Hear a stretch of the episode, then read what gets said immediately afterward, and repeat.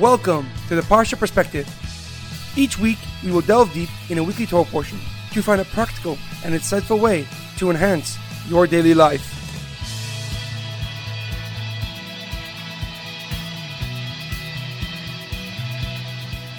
Thank you for tuning in. My name is Shalom Yamini. Each week, we will look into the weekly Torah portion to find inspiration that will complement your daily life and intensify your connection to God. This month of the Parsha Perspective is being sponsored by Eliyahu Or Ben Chana in honor of the Rebbe and the work of Chabad worldwide. May Hashem continue to give success to all the Jewish people. This month's Parsha Perspective is also sponsored by Anonymous. May Hashem shower his family and the Jewish nation with blessings of health, happiness, and children. If you or someone you know would like to sponsor a month of the Parsha Perspective, please email us at theparshaperspective at gmail.com or contact us at our Facebook page, The Parsha Perspective. This week's Torah portion is Parshas Tetzaveh. In continuation of last week's Torah portion, Hashem commands that only the purest of olive oils can be used for the daily kindling of the menorah. He then appoints Aaron and his sons to serve as Kohanim, as priests in the Mishkan, on behalf of the rest of the Jewish people. While they work, they must wear the special priestly garments, which consisted of michnasayim, the lower undergarments, kutanis, the robe, avnate, a belt, and metznefes, a turban. However, the high priest would wear four special extra garments the me'il, which is a blue sleeveless robe, the ephod, which is an embroidered vest, the choshen, which is a breastplate with twelve gems, each gem engraved with one of the names of the twelve tribes, the tzitz, which is a golden plate inscribed with the name of God and attached to the turban. The Torah then goes on to describe the initial procedure of the Mishkan and its inaugural sacrifices. Some of these were done every single day, as the Pasuk states, V'zeh asher tasa al mizbeach, kivasim b'nei shana shnayim layayim tamid. This is what you shall offer upon the altar. Lambs in their first year, two a day continually. The one lamb you shall offer up in the morning, and the other lamb you shall offer up in the afternoon. These two sacrifices were the first and last offerings of the day in the Mishkan or Beis Hamikdash. They were brought every single day, whether it was a weekday, Shabbos, or holiday.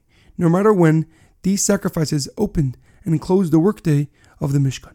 The Maharal, in his book Netivas Olam, quotes a midrash that according to Shimon ben Pazi, the most important pasuk in the Torah is Esakeves Achad B'Baiker Ve'Esakeves Hasheni Taseh Ben Harbayim. The one lamb you shall offer up in the morning, and the other lamb you shall offer up in the afternoon.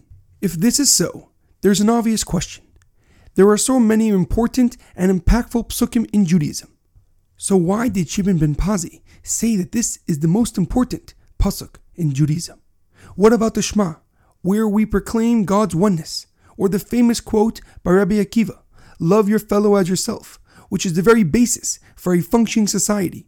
Why would a pasuk which is not even applicable nowadays, as we lack a Beis Hamikdash, be the most dynamic and vital quote in all of Judaism.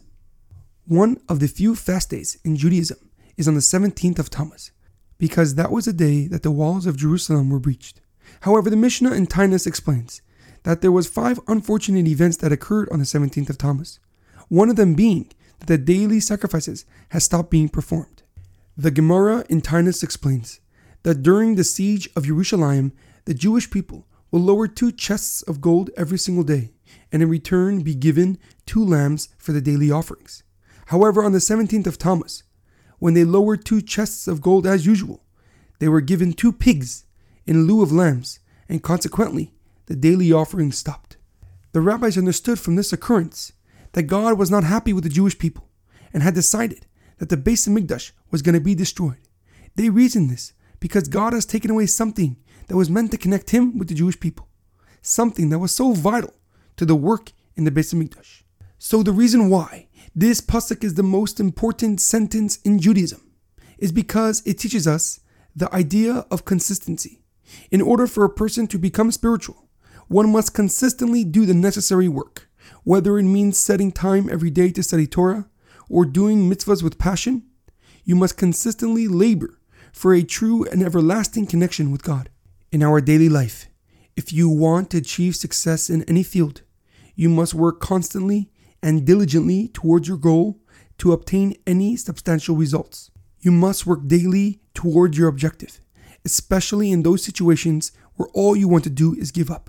You must go through the motions whether you're excited or not, because once you reach your objective, not only will you feel satisfied knowing that you have overcome adversity to accomplish your goals, but also feel proud knowing that your achievement will stand the test of time. There is a great quote by the famous Tony Robbins It is not what we do once in a while that shapes our lives, it is what we do consistently. Have a great weekend and good Shabbos.